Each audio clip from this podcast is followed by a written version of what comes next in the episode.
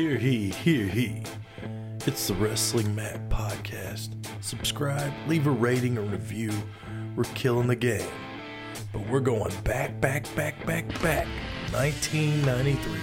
Not the Sandlot. But from Yoko to Hogan to Curt to Bret, you ain't seen nothing yet.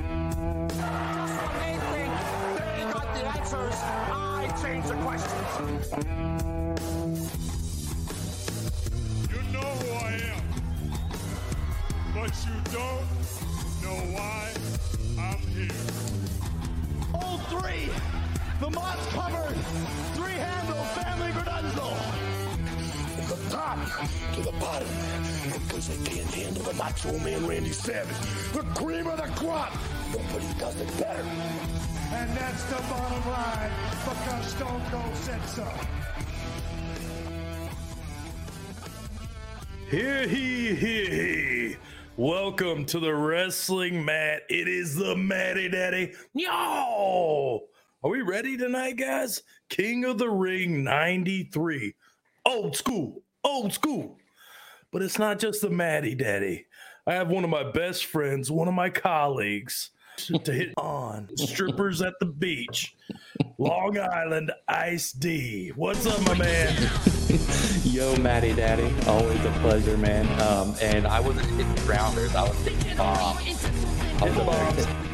And the strippers weren't girls, they were dudes. Easy Pat Patterson. Yeah, I, I I would hit up like the daytime strippers. Like I went for like the lunch buffet type strippers. Right.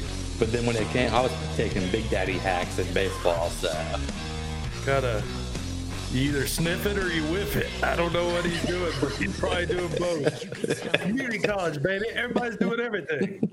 where's Michael Scott? Oh, sni- probably sniffing some dude's thong. Thongs and dongs, baby. The the Packer, the Pac Man. Oh, Todd Packer. The Shout out office to the record. office. Yeah, big time. But we're not here for the office or for the Pac Man or for thongs. King of the Ring 93. Another old school hit. June 13th, 1993. Dayton, Ohio. The Nutter Center.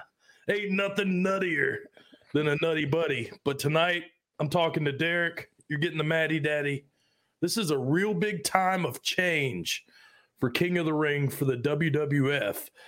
Derek, kind of fill us in on basically this steroid era, that all the shit that's coming down, and some of the superstars that aren't on this card.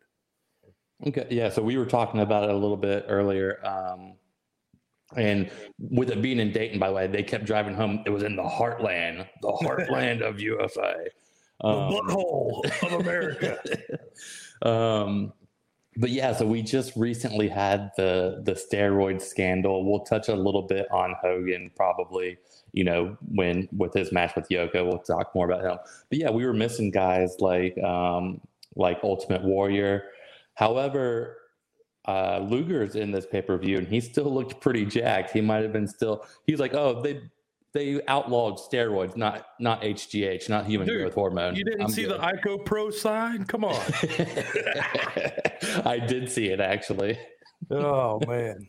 Who else? Who else were we missing, Matt? We had Bulldog, Sid, Yeah. um, Ric Flair just coming over that uh, Royal Rumble 92 win. Uh, Road Warriors. Oh, what a rush. Bushwhackers, good morning, Dick. Good morning, cousin Matt. no bushwhackers, but uh, we did have some entertainment with Doink down the road. Um, so yeah, just big transition from Sid to Bulldog, Flair, all these larger than life characters. But '93 King of the Ring held up. I was impressed with this card.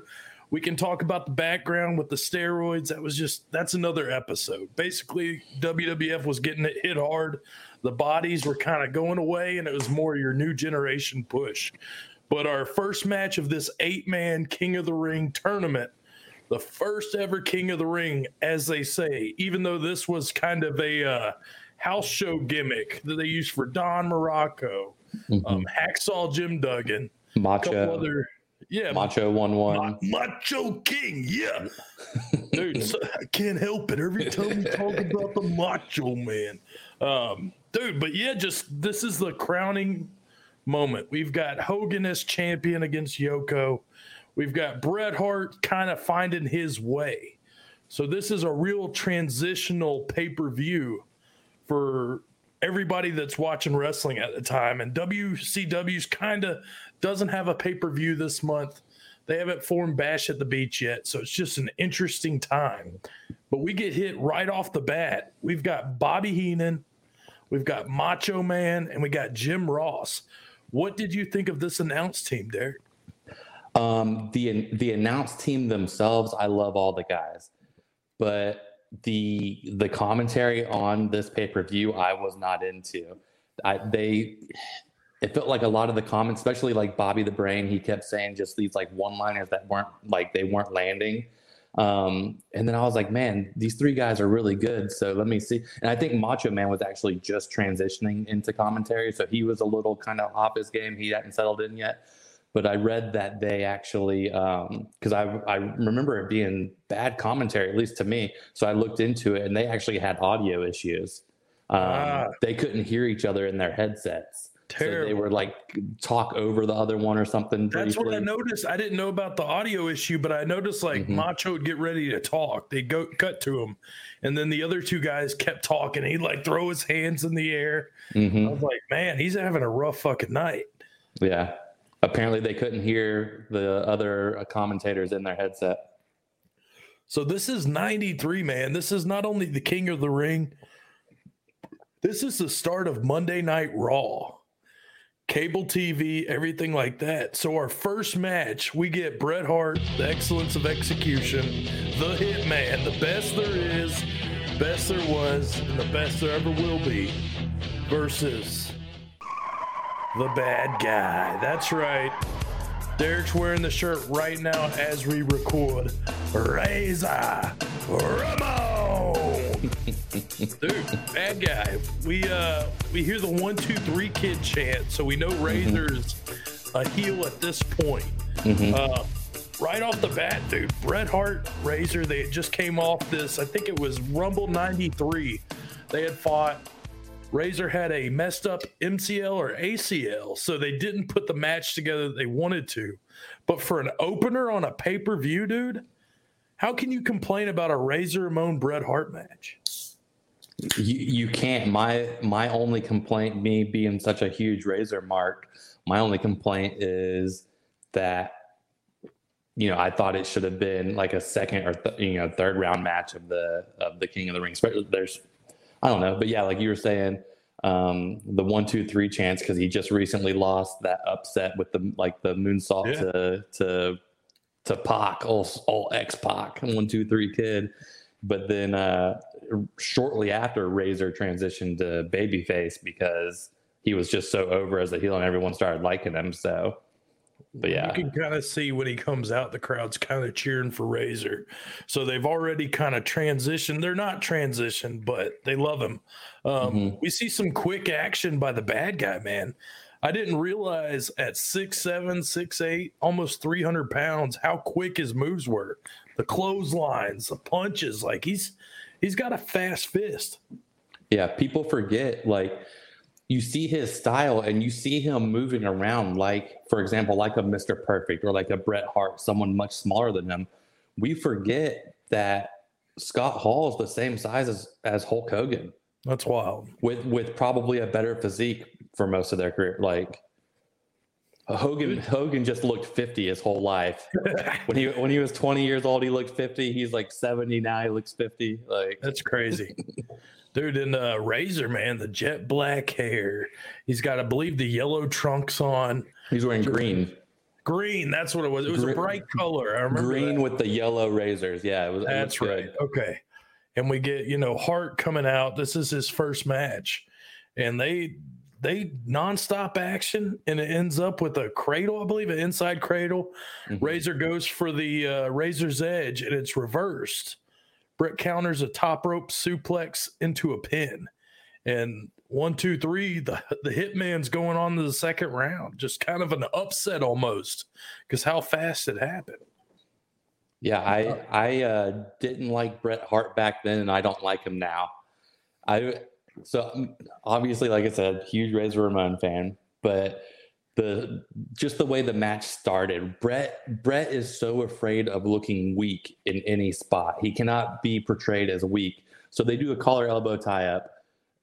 Razor Ramon outweighs him by like 60 pounds, and he gives him that shove from the collar Right. elbow tie up, which most wrestlers w- would sell that and take a bump or something, or at least go all the way back into the turnbuckle. Like Bret Hart just stood there. Like, come on, dude. Like, you, you'll tell a better story if, if this guy is overpowering you and then you come out on top. Like, but Bret's just such a weird, like, weird character because he is such a good wrestler. so But good. you know, he's so opinionated. You know, he is so like, he wants it done his way. So it's almost like a contrast of styles. When he wrestles other people, he'll put on a good match no matter what. But it's like you have to, it's got to be Bret Hart looking strong no matter He- what. Yeah, he was selfish. It had to be. He he was always thinking about how is this going to make the Bret Hart character look, not you know, oh, we've got you know bigger plans. When you even see like Shawn Michaels and Mr. Perfect and Dolph Ziggler, how they'll make you look like a million dollars because they'll sell the moves Mhm. that you do. And that's something maybe, you know, bell to bell, we say Bret's the greatest, but maybe that was one of his weak points when the bell rang. He's selfish. So yeah. oh, Bret Hart. Oh, Bret. Oh, Bret. Brett. But uh, from this wrestling match, we get kind of angled towards a different one. We see an altercation on Superstars. We don't see Undertaker on this show. And that is because the bodyguard, Mr. Hughes, Giant Gonzalez, and Harvey Wippleman attack Undertaker and Paul Bearer. I'd never seen Paul Bearer really get hit hit or beat up. And it's showing him on Superstars just laying into this guy. Um, Giant Gonzalez. I don't know when we'll talk about him again. This guy's like eight feet tall, Hopefully never. wearing a full gorilla costume. Is that what he had on? Yeah, he had that because they tried to. He wasn't ripped up. He was just like seven feet tall, and they wanted to make him look ripped. So he's wearing that full bodysuit that had muscles painted on it, but then also had like shoulder hair. Are we sure that's not George Muresan? Like, good name drop, Daddy. George George Muresan.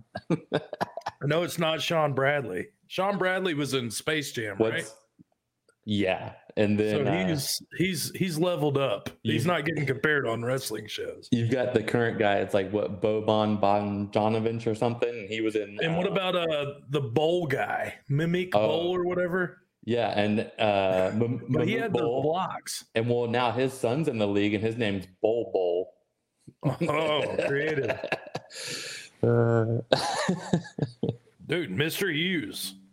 We get Mr. Hughes and Mr. Perfect. That's right. Or we get Hughes out first. He's wearing this, he's wearing the bodyguard get up. He's got a white button down, slacks, and he has suspenders on. And he at first I was like, is he wrestling in sunglasses? They look the part, but they're actually goggles, I believe. Is that correct? yeah, they had a strap going around them. Um, I also noticed Harvey Wippleman's actual glasses had a strap going around them too. Oh, they probably- smart. They were probably just worried about you know about them falling off whenever they took a bump or something. I will say, like, if you're shopping for glasses, LensCrafters, top line. Like, doesn't matter where you are in the country. If you go to any Walmart and you hit up LensCrafters, you're coming out a winner, baby. That's a free plug for you guys, LensCrafters. Enjoy it. That's right. I want that ass. give me that. Give me that money. Um, Mr. Perfect out next. Just perfect. Um, we see him walk to the ring. He's got the towel. Did you witness the towel that he threw behind his back and it landed on Mr. Hughes' shoulder? Yes, yeah. I was, I was like, this guy is just a stud. Yeah, and then they cut away from it, and I was like, man, did he do that on purpose? If he did, he he is perfect. Yeah, he, Mr. Perfect. He, he Uh, was so good. dude, in all the vignettes. Remember, like Mhm. him bowling strikes, him Every sport. runs, Wade Boggs. He, he Uh, threw a, he threw a football and ran and caught it himself. Like, Dude, he was the best. We, I had this uh, opportunity. We're part of Pulp Culture, Pop Culture Wrestling.com. If you want more of the Wrestling Matt podcast, but I was, they're like, hey, we're doing this wrestling, um, pretty much like a wrestling poll, like tournament of the greatest wrestler that didn't win a championship mhm. and Roddy Piper won. And I was just kind of, I, I get it, but I was let down that they let that happen. Not my Right. favorite wrestler. Perfect should have won. I think after watching this King of the Ring, he did it all. So we get this match. He's got Mr. Hughes to work with. So, bodyguard, Mr. Hughes, what were your thoughts of him as a wrestler? This was probably the first time you've seen him wrestle a match. What were your takeaways from this match from a Mr. Hughes perspective? So I, when when watching this back, um, and we get to this match, I was like, "Dang, I don't remember Mr. Hughes at all from from childhood." Um, but he was just he was just a big man in the ring with you know big man stuff, and obviously, perfect makes him look good. But you know, you can tell you know the reason he didn't last, he just didn't have that it factor. Um, and like I said, he was just he was like a 300 pounder. He was a big dude. I want to say they they said he played like college football or something. So like he, Oh yeah, he was an uh, Mr. Hughes played football at uh, Kansas We- State. You know, we Jim Ross loves to pull pull out where they went to college and what they did in their previous. I used to love it, and now I hate it. Like I just don't. It. I don't know why. I it's think like- I still it's like appreciate it. I used to, and now I hear it so much. It's like, it's like his go-to. It's like he's one-dimensional to a point because that's all I. Every time you, even Bobby Heenan makes a comment, he's like, "Who didn't play college football?" hmm It's And- kind of like talking football to someone like down here when you when you move back down here and you're talking football to someone and they're like, "Oh, I only watch college," and you're like, "We're talking." Pro Like- wrestling, dude. We're not talking college football. Mr. Hughes went to Kansas State, but he sucks as a wrestler. So, so he probably, he probably sucked at Kansas State too. He didn't get drafted. it was just a, it was a uh, resume builder, I guess. Mhm. Um, Mr. Perfect gets the win through DQ because Hughes used the urn The that he, urn. Mhm. yeah, that he cremated the Undertaker and get it. That's a phrase. Um, so Perfect gets the win, gets hit in the head with the thing. He sells it. Um, my big takeaway was Mr. Hughes was very menacing, but he did not land a lot of his moves. He they were almost sloppy to a point right. where it looked like he wasn't ready for something or he was just green. I don't know which, but he didn't last long. I think he made a- an appearance later on, like in the 96, 97 as Goldust bodyguard, but just not a very good. You could just tell he wasn't coordinated enough to do that dance. Yeah, he was also he was like anticipating moves too much. I saw a couple times where um, he got like hip tossed, and he was like already jumping and doing like a front flip to take the bump with, before perfect like ever even touched him. But I also I, I'll be remiss if I don't bring up this is early '90s, Maddie. Did you notice um, some of the referees during these matches? I noticed the uh, Hebners. You're always going to have the Hebner, and he looks exactly the same. He was another one. He's looked the same since he was 20 to 70. But you may have missed there was a very young Mike Chioda No. with a very sick mullet. Oh, okay. So he was in the mullet match that we'll get to later. He was he had a very sick mullet. Okay. He had- Was he the one in the Crush HBK match? He had to be. He had a mullet. In I'm not I'm not sure. I think, I 'Cause think he started. I'm sure probably. We'll get to that later because we have to judge mullets later, and I'm going to let you kind of, as a hair connoisseur, touch more on that. But let's keep the show going. We get multiple Yokozuna interviews with Mr. Fuji. Fuji Yokozuna kind of take take us back to what happened WrestleMania nine, with the uh, salt to the eye and all this stuff with Bret Hart and how Hogan becomes champion. This is their chance to get that belt back. But we'll move more towards what's going on now. You get your American hero, not Hulk Hogan. U.S. Jim Duggan. U.S. Dude, hacksaw Jim Duggan. You, you can never have enough hacksaw. Yes, you He can. He comes out sporting a singlet, I believe. This is his uh, Yeah, yeah.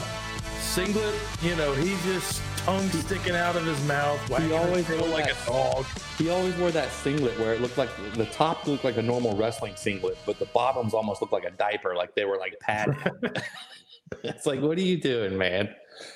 Duggan's Uh, one of those interesting characters that he just you can't take him serious. It's just between shooting people with his two by four, and his tongue hanging out his mouth, like he is our American hero. Just goofy. Yeah, but I'm not sure he's making like if he, we have a spokesman for America. I don't know if you want Jim Duggan to be it. It just might be like Duggan for president. Um, for, oh god. yeah, that's just he was given that character obviously, and it worked for him because he got cheap pops just by getting a USA chant.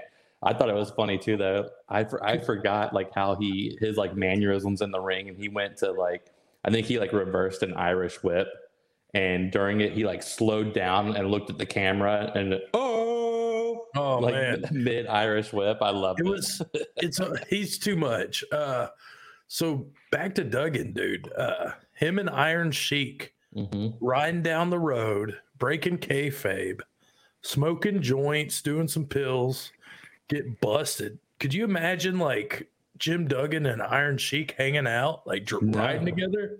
No, especially like we see Iron Sheik now, we know how fucking crazy he is. Like he's a lunatic. Spit on you, Long Island iced tea. like so it's just funny, Like, but fuck you, make you humble. And then I I want to say I saw Duggan on like one of those reality shows like the Surreal Life on VH1, you know, like 20 years ago. And Oh, he was he, like he's a goofy bastard in real life too, like it seemed. So it was just, it was just a weird combo. Yeah, and, and Iron Sheik's the the heel and Duggan's obviously the baby face and they're smoking dubes together driving down the road tongue out the window. and then get arrested so everyone knows about it. Yeah, there went your uh some of your your uh, mainstream. Yeah, he was he was always around though. Like he made his rounds and he was always booked. So Mhm. props to Duggan on that point. Like he stuck around and I'm spending Yeah. ten minutes talking about him. So He made, he made a career out of it and made a lot more money than we probably do. yep. Um, you get Bam Bam, Bam Bam Bigelow, the beast from the east. Tattoos on the head, flames on the outfit. What an intimidating dude, man. Hmm And then he had that like that chin strap beard. He looked like a he looked like someone from like a biker gang. You know what I mean? Right. Did you also see he's missing a tooth? Oh, One of and his then front Luna, teeth. Sean. Yeah, Luna looks crazy too. She's intimidating. Like I don't know how to handle her. That's a power couple right there, baby. Not messing with them. Nope. Um, so Bam Bam here. Short match. Bam Bam wins a match with a headbutt. Gets one. I think they only go like five minutes. Thank But God. you can go. You can tra- you transition from Hughes that are missing all these spots. He's a little Mhm. sloppy. To Bam Bam and Hacksaw, and they actually are pros. You can tell they hit the spots. Yep. for five minute match, it's not the worst, but it's you know it's mid card talent. Yep. And I I I always remembered that Bam Bam could move and everything, but then it's just fun to go back and watch him because I haven't I haven't been able to watch a Bam Bam match in in a long time. Um, Bam Bam Bigelow, Mel, Mel Gigolo, and uh, Bigelow. and uh, yeah, they, I mean they were billing them at almost they were saying like 390, so they were saying basically 400 pounds. And so let's say he was probably really like you know 340 or something then, but dude could move like, and he was Sure. he was coordinated. well, he's advanced in the King of the Ring tournament. So we have Bret Hart advanced. We have Kate, uh, Bam Bam advancing. We have more to come. But we get a little break here. We get the Steiners and the Smoking Guns promo. Steiners have kind of been around town. Smoking guns are new to the business at this point. Mhm. This is 93, and we're getting to see Billy and Bart Gunn. I didn't know they had wrestled in the WWF this early. Um, and this transitions right into the narcissist, Lex Luger, and everybody's favorite Indian, Native American, Tatanka. so Lars, Narcissus is out first, posing with the mirror. He's got the tassels on the trunk, get, hitting them with the flex. And next you hear that music. Oh, yeah. if that doesn't get you pumped, I don't know what. yep, we're here. Everybody's, I just feel like I'm pacing around the living room at home. So we've got Lex Luger and Tatanka. Tatanka's not alone, though. He has his tomahawk. Comes out, starts trying to chop everybody up. Luger attacks his ass, throws the mirror on top of him, um, and this match gets started. But we also witness, I don't know if everybody remembers the narcissist days, but a big part of his arsenal was his forearm. I guess he had had screwed screws put in his armpit arm. and some plates and stuff. So he, he, had, he had a bunch of metal. You say in his armpits? yeah, terrible slop That- that jalop over painful. here. Yeah, I wouldn't. In his forearm, yeah, he had a bunch of metal in his forearm, and he would use it to actually knock people out. So they make him put an elbow pad on it, and then we get this way drawn out match of Lex Luger and Tatanka. As a kid, man, I was hype on both of these. I remember being hype on Tatanka up till now. And it just it was disappointing, man, because these these wrestlers didn't gel together. I felt like this was maybe one of the letdowns of the whole card because the match quality just wasn't good and it ends in a tie. So you don't even get a winner that advances. What were your thoughts on this match? Uh, same thing. And then it makes me realize remember back when, you know, around this time and, and before, you know, current wrestling, I don't think they do this now, but every match had a time limit. Right. You know what I mean? So they'd be like in a 30 minute time limit, but these were all the first round matches were 15 minute time limits. And it went, you know, it was a it was a 15 minute draw and it probably went like 10 minutes too long. Right. Um, I get kind of why they did it because so they both got disqualified from the tournament with it being a draw, and then that gave Bam Bam uh, bye in the next round, and him just being a massive dude maybe needed that where someone like Bret Hart can go, you know, Right. multiple And- matches a night. well, Tatanka and Lex Luger going into this were both undefeated too. Yep. So that was a little weird. Um, Derek, you had mentioned your part about Tatanka that you wanted to bring up from when we were uh, tag teaming over on whatever street it was. Bad On Street. Bad Street. That's Bad Street. Shirley. There's that It was- music. You're was called. Shirley, Shirley Drive or something. Oh, oh, Shirley, and who was our uh, landlord? What's her name? Oh man, I don't remember her. I don't. But She's you, sweet as peaches. you would always like make me talk to her. Jeannie. Jeannie. Jeannie. That's it. Uh, we would just like leave the rent money on the dryer and she'd come snag it. Yeah. Like a drug deal. yeah, but uh, but I was telling you earlier, one of my one of my best memories of Tatanka is you and I were working at the Hilton, um, and so we were bellhops, and we would wind up helping guests with their luggage and whatnot. And uh, I remember us being like, well, we we lived together, you know, also. So there were, you know, this was Top bunk, have- bottom bunk, baby. uh, that's right. So much room for activities. And Matt over there would get a little a little buzzed and start just going through ringtones all night. And then he landed on Tatanka's entrance music as a ringtone. And then we were in like the elevator with some some guests from the hotel, and his phone just starts going off, and all you hear is I didn't even have enough room in the elevator to do my dance. So, ladies and gentlemen, the Matty Daddy had a short attention span before having a short attention span was cool. So when it's cool, I'm digging it. Um, yeah, Tatanko's, Tatanko's. I've had a few too many brewskis already. Uh, t- Tata- what? Gosh dang, son, Clayton, you you gonna book another Stan Hansen match? you guys did not give him enough shit for Stan Hansen in the I first know. round. Yeah, so this is a good, let's do that right now. Like Stan Hansen, Stone Cold. Like you, but this is your first round match, man, and you go, you go straight for the balls and cut them off. What pick was he? Was he like 102? 102 or 103, 102 or 103. Yeah, I think he was 102 because I think Matt Kelly went 103 with Sting and uh, Undertaker. Taker. It's like all these all these guys are available, and he's like, oh, you know what? strap match. Stan Hansen strap match. Book it.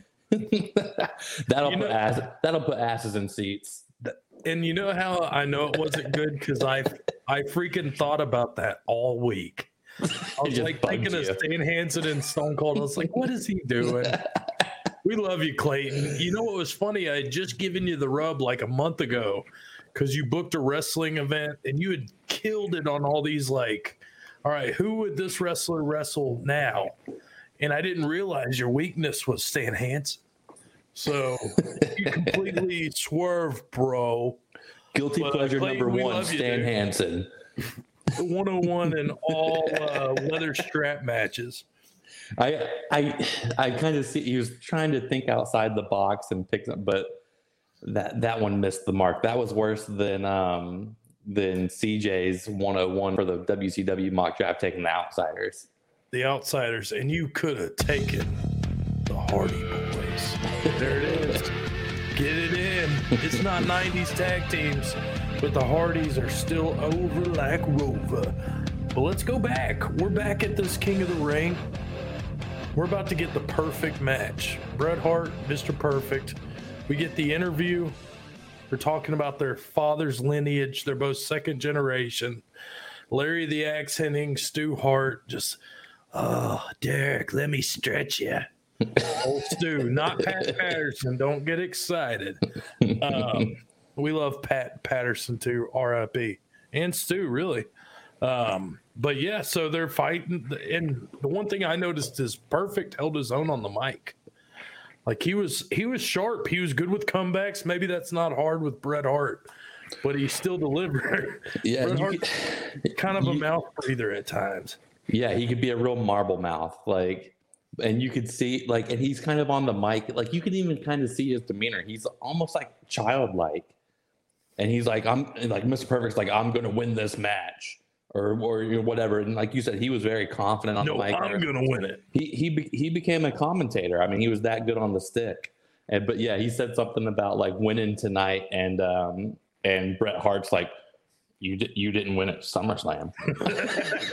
like, I know I just- am, but what are you? and he just like fumbles over his words because Mean Gene's trying to build that tension because Bret Hart said he'd rather face Mr. Perfect than Mr. Hughes. Right. And Bret Hart just he had to have known this was coming. They set that up, but he still Just was not know- quick witted enough to come up, you know, or I think that's something that like kind of went unnoticed as you see so many promos are scripted and stuff now. If you had a wrestler like Bret Hart that was he is that good of a wrestler, but if he had somebody scripting those promos, what could have been even more. I mean, you see Ric Flair, you see HBK, and you see Bret Hart, but he's just missing a couple little nuances that Yeah. would have put him over as the best ever. yeah, he didn't get any uh, scripted promos till Lonesome Dove. That's right. And uh I would say Lonesome Dove is a second after Dr. Quinn Medicine Woman. Thank you very much. Bret Hart, perfect. They get the match. This is one of the highlights of the night. The way this match goes, we see more roll ups. That's kind of the story of this match that Bret Hart's banged up. We're not getting the sharpshooter. We're not getting what we expect. But this match is freaking amazing, dude. Hit me with your thoughts on this because we see Bret with the break, broken finger. We see reversals. We see headlocks. What are your thoughts? uh, amazing match. Both of these guys in the ring, they gelled so well together. They're both so crisp. They knew what they were doing in the ring. You know, it was just, it was a, to me, it was the match of the night. Um, I also thought it was interesting that, uh, you know, so Bret started working uh, Perfect's leg and and the knee specifically, but then you see Bret later on. he gets up from like a hold and he's kind of like limping. And then I also noticed later on he was like limping, and I looked it up. Apparently, he got injured at a house show, like you know, the week before with Bob Backlund, and they they were told they didn't have to like do much, but they decided no, we're going to do a thirty minute match and and tear the house down. So he had like a bum ankle or something, but um, but yeah, the match itself, it it was amazing. But like you said, so the finish was um what was it it was it was perfect did the roll up did the inside cradle and then Right. bret hart reversed it and it was just like it was How almost often a, do you see that? A reverse of a inside cradle to another one. Right and then i started thinking too i was like man is Bret gonna win a match with his finish or is he just gonna be rolling people up and schoolboying them and inside cradles and stuff all night but then at the same time i started thinking well that's actually kind of a nice refresher from like today's wwe because no one wins like that You know what I mean? Like it, you have to have now you have to hit like five finishers all in a row in order to win a match. So it was kind of cool to see that now that I think about it. Dude, and you see like Bret sell the fingers. And you see him go to put perfect in the sharpshooter, and sharpshooter grabs his fingers that got stomped on earlier in the night by Razor. So it's just more selling. You're you're telling a story which you don't see. Um, what about those headlocks to takedowns, dude? They were so like smooth and just things you don't see nowadays. Uh, and then perfect selling, man. How do you? The way he jumps up when somebody hits him and stuff, like man, it reminds you of Ziggler and Shawn Michaels. Exactly, or like um, his facial expressions. Whenever Right. he he went to the top rope and got knocked down and and racked himself on the uh, on the turnbuckle there. So he went nuts first into the turnbuckle, and just his face selling it was just so good. Like he he was so so so good. When what's crazy about Perfect during this time is he had just worked himself back into the ring. He had that Lloyd's London policy. He wasn't wrestling till like literally a couple months before. So you have him who has, if anybody's heard the Lloyd's of London, it's this like multi million dollar insurance policy, but you can't wrestle. So they're paying you to basically, I guess it's something um, home. kind of like a life insurance. You pay ahead of time. Yeah. And then if something does happen, you're you're a made So man. ba- yeah, basically, basically, if you get hurt, they're going to pay you, and they're going to pay you a lot. But at the same Right. time, you can't be wrestling because then that voids your claim. Right. That's why he was an announcer and a manager.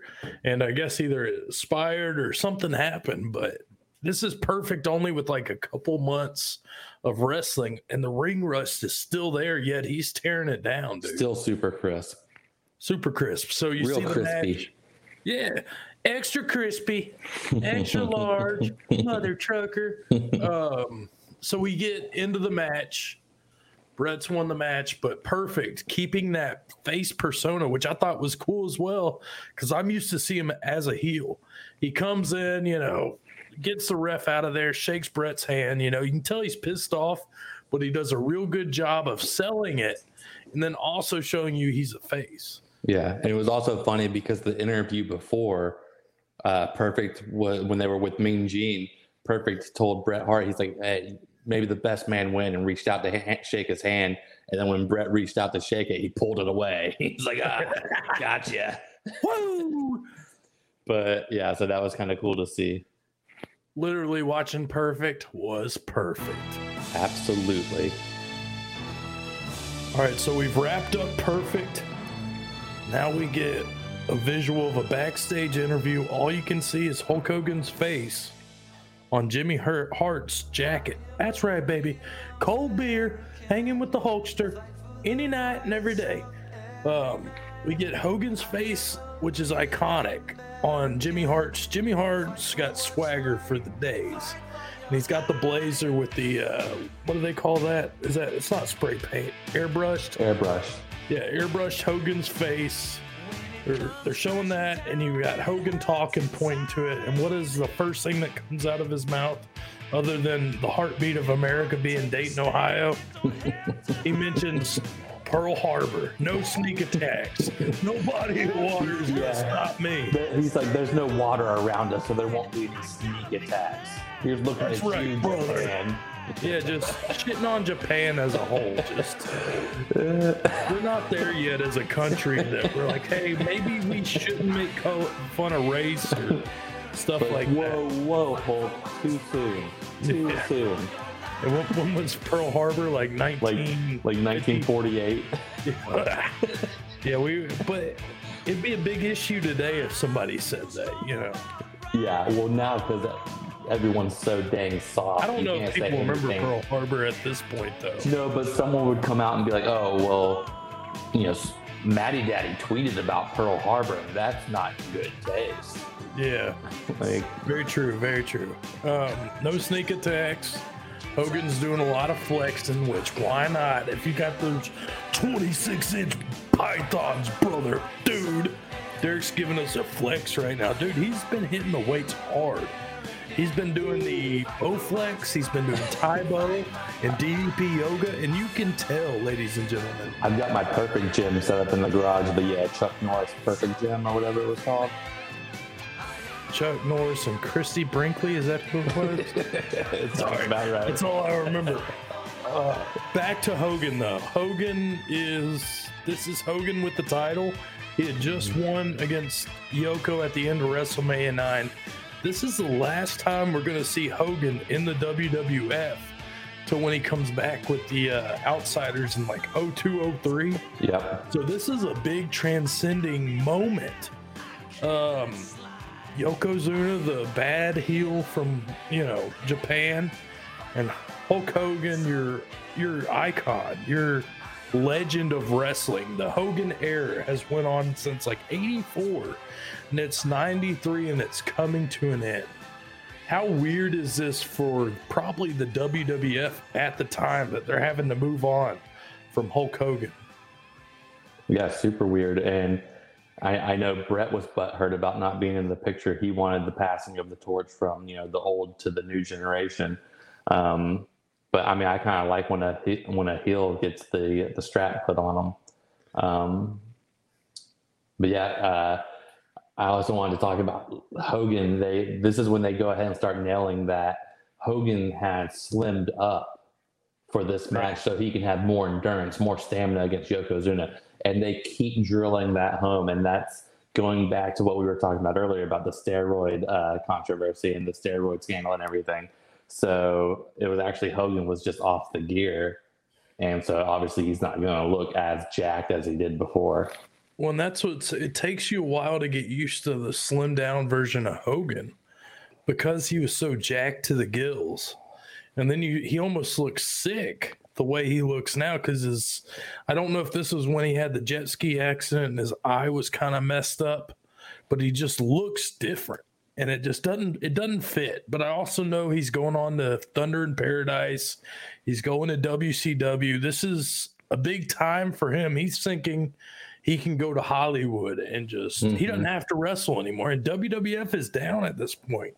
93, they're not selling tickets. I think this was a 10,000 uh, fan arena and they sold 6,000 tickets. Didn't even sell it out. Yeah, so with Hogan on top. Yeah. Like that kind of tells you where they're at as a business, which is crazy because 1990, you know, they could have sold out the LA Coliseum if they wanted to. hmm And then three years later, it's it's a lot of shit hitting the fan here. Yeah, for a pay per view. So here's where it starts, man. Yokozuna out first, Mr. Fuji. You see all the reporters, they've been chronologically um basically journalizing every, his every move move Yeah, they were doing. week. They were planning on doing like a documentary or whatever. That was the storyline, a documentary Right. about Yokozuna. So they had all these Japanese photographers following him around. Now, as a kid, I always remember the Coliseum video they have of Yokozuna sitting down and eating. And Mhm. he's eating like 15 plates of food. And as a kid, you're just like, holy God, how does he do this? How does anybody do this? I Mhm. trying to eat as much as I can at a buffet, and I don't get as far as you think you can. I remember seeing that too, and I was like, I thought I was smarter than the average, you know, eight year old wrestling fan or whatever. And uh, I was like, oh, they probably did, you know, like multiple takes or something, you know, where it was like, though, that was shot over like a three day span or something. But then you hear on like podcasts and stuff, Bruce Pritchard talk about like, no, if they would go to like a hibachi restaurant and like Yokozuna would shut the place down. It's Like, crazy. he would just keep eating. How, Like the f- how do you, if you're that big, how do you sit on a toilet? How do you sit I was, anywhere? I was thinking that too. Like whenever he was in the ring, I was like, "There's no way he fits on a toilet," because they always talk about how Andre, uh, Andre the Yeah, Giant, that's struggled. that's exactly who I was thinking this whole time was Andre the Giant and Yokozuna. Like they're both in that territory because he's got to be 500 pounds. Their lives had to be so rough, not being able to to use any type of normal facility. Just wild, man. And this is 93. This isn't like now where technology has changed where we can adapt and overcome. Like this is you're stuck with a medium sized Yeah, chair. one size fits all. Yeah, um, I always go back to the something to wrestle with podcast, which a lot of this is motivations came from, but the uh, him eating turkey butts, like I didn't even know you could eat Tur- turkey butts. fried turkey asses dipped in mayonnaise. What the freak is going on? Like, what would? How is that something you eat? The turkey Uh-huh. butts alone, but then you dip them in mayonnaise. Like, I thought it was gonna be like I thought they were gonna say like turkey necks or something, which is I would. and what been is like, a "Oh, turkey okay." butt? Is it all fat? I, It's gotta be. Not, I'm I'm not sure. I, I guess it just gets fried up and crispy, and Yeah, and it's pr- it's, it's probably like a little gelatinous, like some fat, so whatever. But so weird. hey, Um, I don't hate on him. I love food too. Yeah. So we get this match um, for two big guys. This this is a pretty good match. I'm not gonna lie. Other than a couple rest holds, which are expected with two big guys like this, both these guys could move. You see, I think Yokozuna starts the match in the four point stance, and he just gets right up. And I was like, man, Yokozuna in '96 ain't doing that. Mm-hmm, So in 93, Yoko was in peak performance. You see leg drops, you see different moves from him. But I feel like the story of this whole match is trying to get Yoko off his feet. Yeah, definitely. That kind of tells the story because later on we see this is June. In July, we have the 4th of July, you know, who can body slam Yokozuna? That's the challenge. And that's when Lex turns face and does all that. But this whole match is told by trying to get Yoko down off his game. And you see Hogan move around. I was talking to you, Derek. We saw a different Hogan here. What were your thoughts on Hogan from 93 standpoint? Yeah, I I was actually kind of impressed because I didn't expect. We we talked about how yeah that bear hug kind of kind of slowed the match down, which is to be expected with these guys. Like if they're given you know, I don't know how long this match went, but let's say they were given a twenty minute time limit. Um, you know they they're going to have to have some rest holds with their offense and and just their stamina. But yeah, it was a. I was actually impressed with uh, Hogan hitting the ropes and with Yoko hitting the ropes because there was there was a point where uh, where Hogan hit like three big boots to finally knock down Yokozuna Right. and and Yokozuna was hitting the ropes and attacking the ropes and I was also afraid the ropes were going to break because I I've never seen the ropes bend like that much. Well, and he actually hits them. broke the ropes. I think it was a free for all with Stone Cold, like on a show, and it wasn't even planned. He was just that heavy Mhm. that he went to climb him and the rope broke. So that has happened with Yoko. Mhm. But yeah, dude, he could move, man. Both of them. Yeah, and, And then Hogan. Hogan- Hogan looked good. And then I also think it's funny. Hogan is the most over face, you know, at this point, you know, of, of any era. And um, I thought it was still funny that he did the he went for the on the top rope and he was doing the punches and everyone's Right. counting to ten and then he bites the forehead. Yeah, that was kind of out of place. and I'm like, man, this is the world's biggest baby face and he's biting someone in the match. Somebody else did that earlier in the night too. I was thinking, I was like, well, that's a Hollywood Hogan move when he was in NWO, Right. and like that's what I was like, whatever. Those, those are like little footprints of what we'd see down the road there. Mhm. Uh, dude, yeah, Hogan could move, man. I'm so used to like hearing about the 30 back surgeries that Hogan's had, and I, I, you can kind of see it in WCW where he's not moving around, but in '93, Hogan still had plenty left in the tank. I think he was like 39, around 39 years old That's during nuts. this match. So yeah, he was probably you know prime, and, And then you got- probably lost a few pounds and made him a little bit more agile. And then this whole time, you've got Macho Man sitting at ringside at the announcer's table, uh, yoked out of his mind. I see the veins popping out of his arms and shit. I was like, why is Macho not? Why is it Macho on the card? Yeah, Hulkster's getting in. I am too. Yeah, brother. um, so let's go down to how this w- ends up. Um, Hogan hulks up after, I believe, the bear hug or something like that one of my favorite moments. I think this what makes me more of a Hogan fan than anything is when he does Hulk up. Like Yeah, you see him get a chop on the shoulder and it doesn't even affect him, brother. That's right, dude. I'm hulking up the finger, waves it, and he gets that comeback. Um, hits the leg drop on Yoko. Yoko kicks out at two. Only time I remember anybody kicking out of the leg drop was Ultimate Warrior at WrestleMania 8, I think, 7, something like that. Uh, so this was a big deal. Like Hogan's doing the job for for Yoko right here. not only did he kick out, he pressed Hogan to where he Hogan came completely off of him and landed Right. on his feet. Like they were showing how strong Yokozuna was. So this starts after all that happens. Then you see the Mr. Fuji jumps on the turnbuckle, or not the turnbuckle, the side, and uh, Hogan attacks him. And then you see a photographer climb up on the ropes, go to take a picture, gets Hogan's attention, and a fireball comes out, hits Hogan in the face. Yoko finishes it with the leg drop or whatnot. One, two, three. Yoko is your champion and Hogan's out of here. But the match isn't even ended. Like that match is over, but you know what you get? Hogan's still driving the point across that he's out of here. You get the bonsai drop from Yoko. You get mm-hmm. Hogan help to the back. This is the end of Hulkamania in 1993 for the WWF. Now, Derek, we've watched this match. We both thought it was pretty good. And we've also heard Bret Hart's, you know, his defense team saying why he should have been in the championship. We've seen him wrestle multiple times. Would it have been better than how they did this if if Yoko would have won King of the Ring? If Bret would have faced Hogan and won, would that have made this better? Because I'm not sure it would have. No, and I think Yoko needed the rub after that, you know, that bogus finish at WrestleMania 9 where he beat Bret Hart and won the title, and then Hogan came out and won the title from him in like 20 seconds.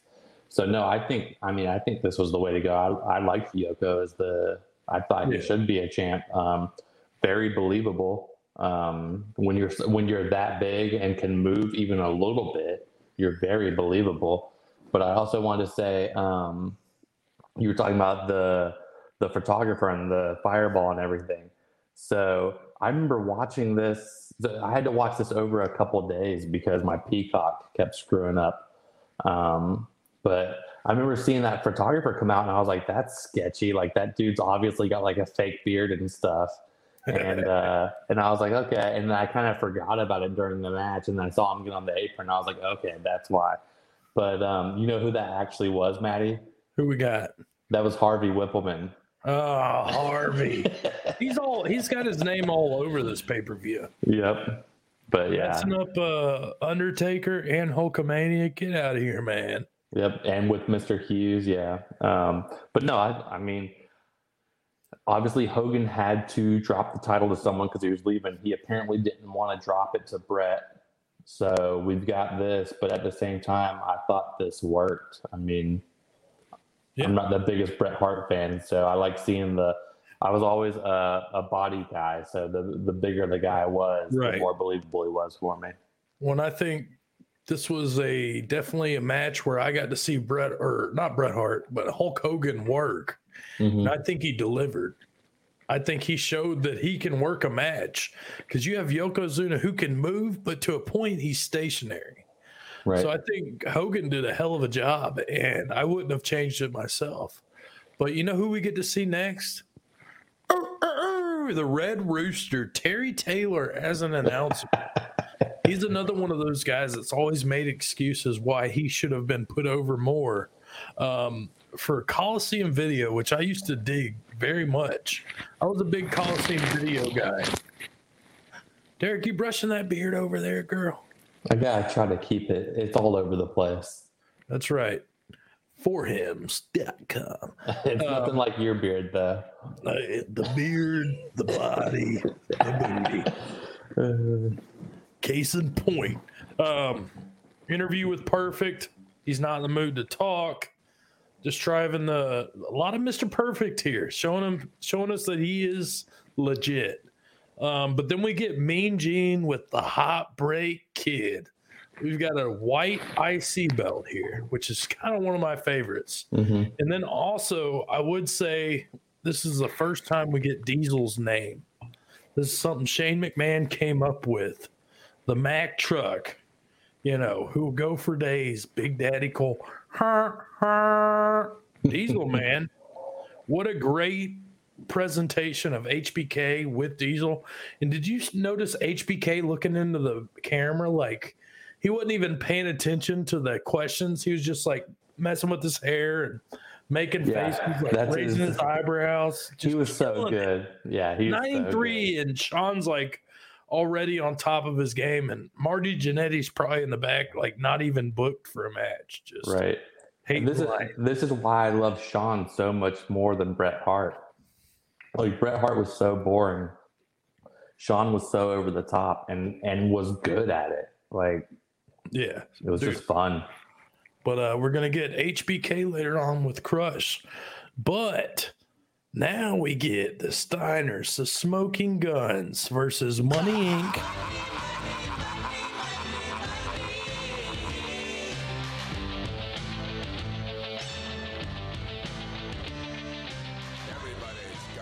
and the Head Shrinkers. This is a quick match, cradled by Billy Gunn on Million Dollar Man. We get the win here. Um, my first question is why do we have to watch this? And why couldn't this have just been the Steiners versus Money Inc. for the tag titles?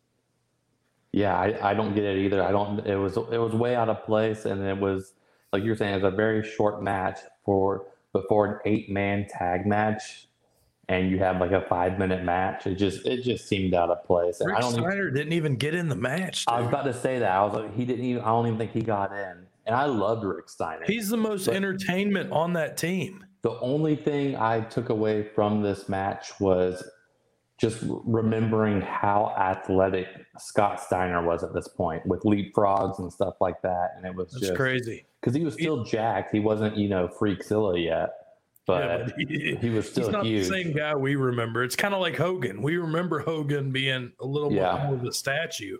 Same with Steiner. Um, and yeah, dude, Rick Steiner is the entertainment of a lot of matches. So I would have loved to see him. The head shrinkers, that's part of Rikishi. Thank God he found Mhm. Rikishi and Too Cool. Cause I was like, why are we having to watch these guys? Like they offer nothing as far as wrestling, as far as entertainment. I got more kicks off of watching Alpha outside the ring, right. like mess with the briefcase. hmm So just not a good one. Not not something you'll remember. If the, there's one match to skip through this pay per view, that's one of them. Yep. If you got to grab some food or, or take a dump, yeah, do it during this match. Or hey, you can do both: grab food and take a dump at the the- same time. I don't know. It wasn't that long, so I don't know if I could make a fridge run and then. No, that's why you do them at the same time. you dog. Oh, Oh, that's perfect. So what you do is you sit reverse. now that's perfect. so you, you sit reverse on the toilet, and then you use the tank as like a food tray, as a little TV dinner tray. Perfect. Yeah. So, Mr. Perfect, Matty Daddy, if you little college story while we're at it. We're uh, we're bleeding over here, but I'm gonna hit you with the upper decker. If anybody hasn't done it, I have. You take a dump in the top of the toilet. Take off the top. Take a in the shit, tank. then you flush the toilet and the water's brown. I did that at a college party. No diggity, no doubt. Um, up next, Crush Shaka Bra versus the Heartbreak Kid. He's wearing the mesh see-through shirt. Just perfect time. Um, this is another one. Shows off Heartbreak Kid and just how good of a wrestler he was. Crush is athletic. This was one of those when we went back and watched. I was like, all right, what is Crush? I need to watch Crush and just see what I'm missing or what I don't remember. Because I remember part of uh, Disciples of Apocalypse, like him on the motorcycle with the eight ball and chains and all those guys. Um, but he's in neons. He's got a mullet down to his like butt crack. and it's just a different style. Like he's not a bad wrestler, but it didn't resonate with me. What were your thoughts on Crush? So when I see Crush come out, the first thing I think of was him being arrested with it was what like those like 500 units of steroids. Oh, and he- yeah. and had like multiple like unregistered guns. Um, So you think he's a badass, basically? But then he like all that stuff, and he he got out of it with like five years probation. He didn't even serve any time, so good on So on he's him. a snitch. Yeah, a snitch or or he knew someone, which whatever he- over there in Hawaii.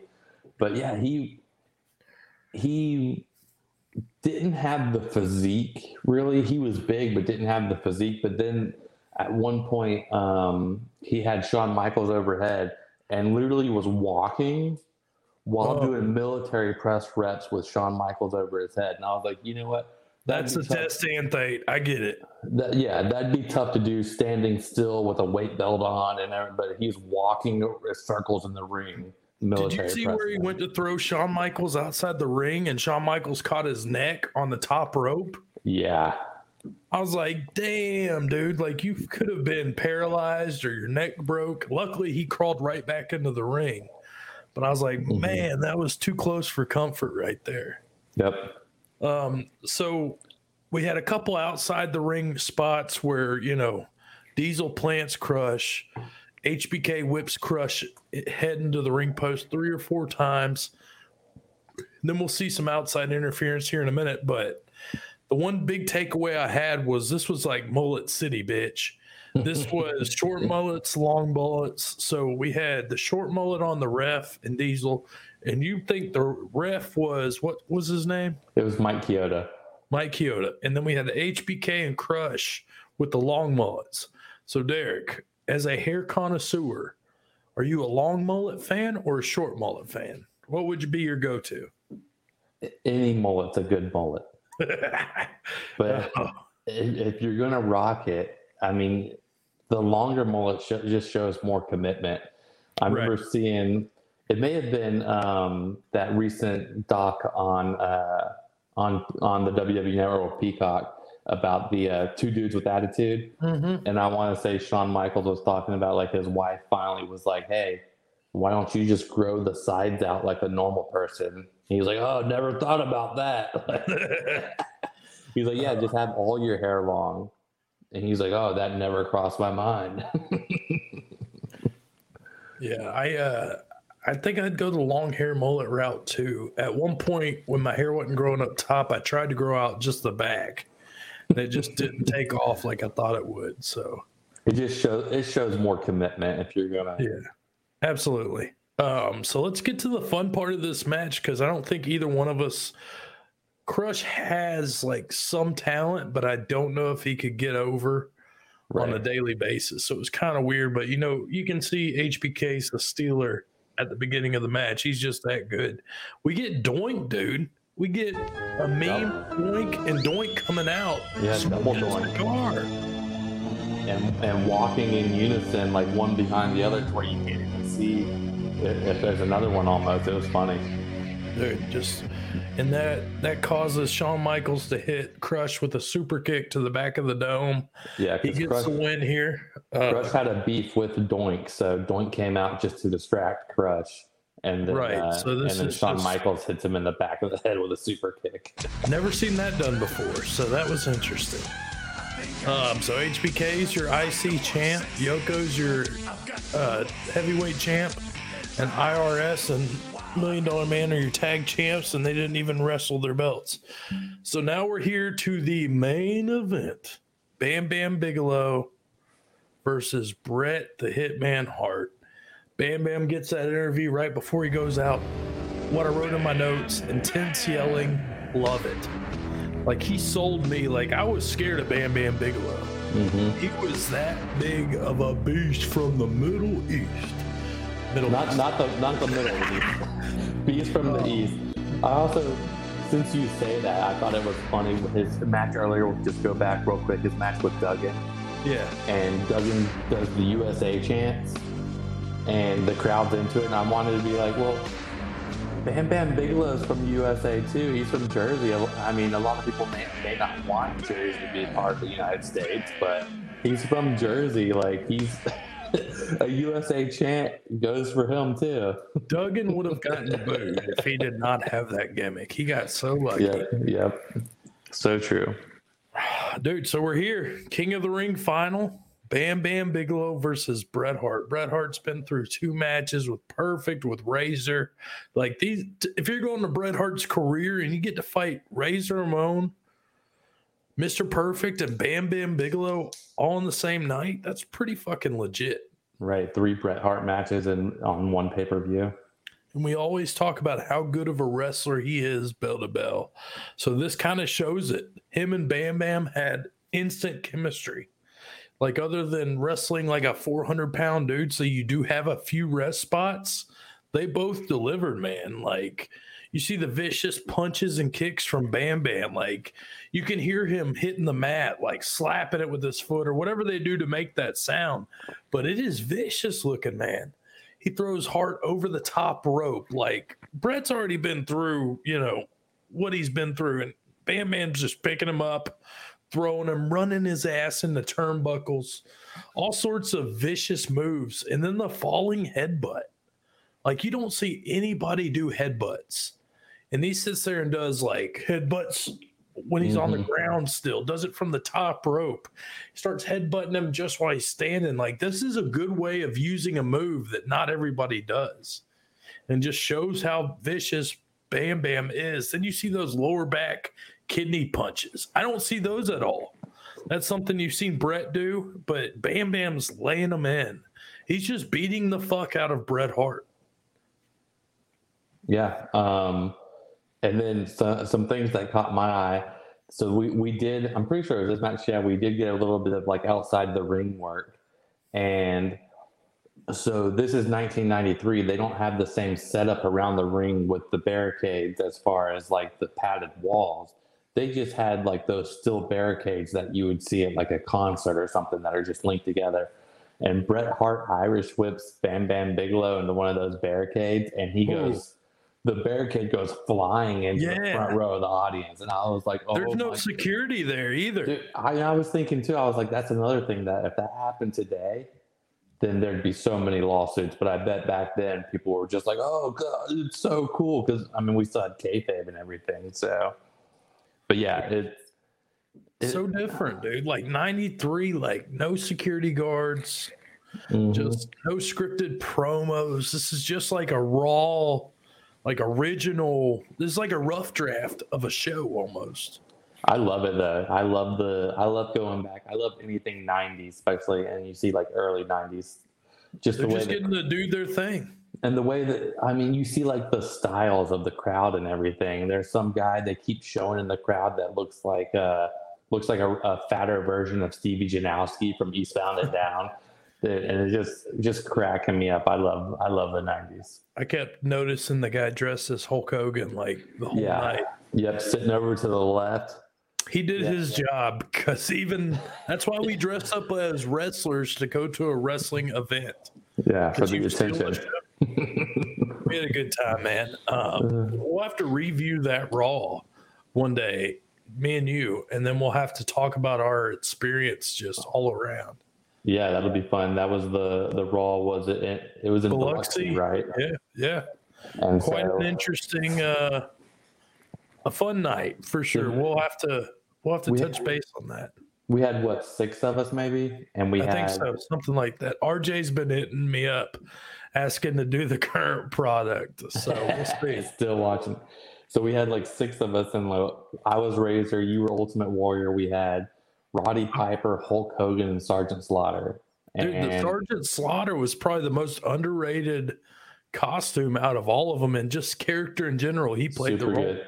Oh, and we also had a, a, a bogus Stone Cold. So that was our sixth. Not giving Stone Cold any props as far as that goes. Uh, so let's get back to this match. So you see the outside, you know, just whipping each other's ass. And then who comes out? Luna Vachon, Bam Bam's main squeeze. Just looking crazy. Got the mohawk, got tats on her sides of her head. I wouldn't mess with this girl. She's a bad beach.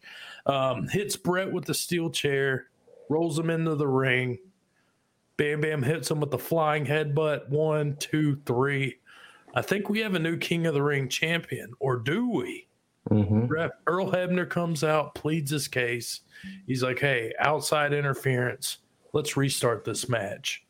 So at first, I think Howard Finkel says this is a a different winner. Bret Hart wins. And then they're like, "No, you messed up, dude. It's uh, restart the match." Yeah, uh, Bam Bam Bigelow like won with the pin or whatever, and then they came out and Earl Hebner was arguing with the the other referee was like, "No, we've got to restart the match because there's outside interference." But I don't know if you caught this or not. How soft was that chair shot from Luna Yeah. to Bret?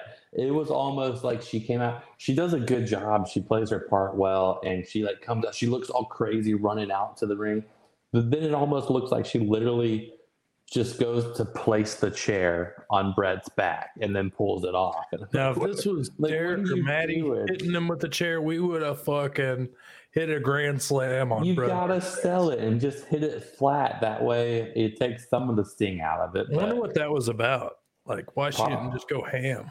I'm sure she was afraid of hurting a, a top superstar or something, you know. Nah. And you, and Bret could be a pain in the ass in the locker room. So she'd never hear the end of it. no, he he would have gone and and reamed her like afterwards if if she would have hit him hard. So Right. You- don't want to deal with Bret Hart crying.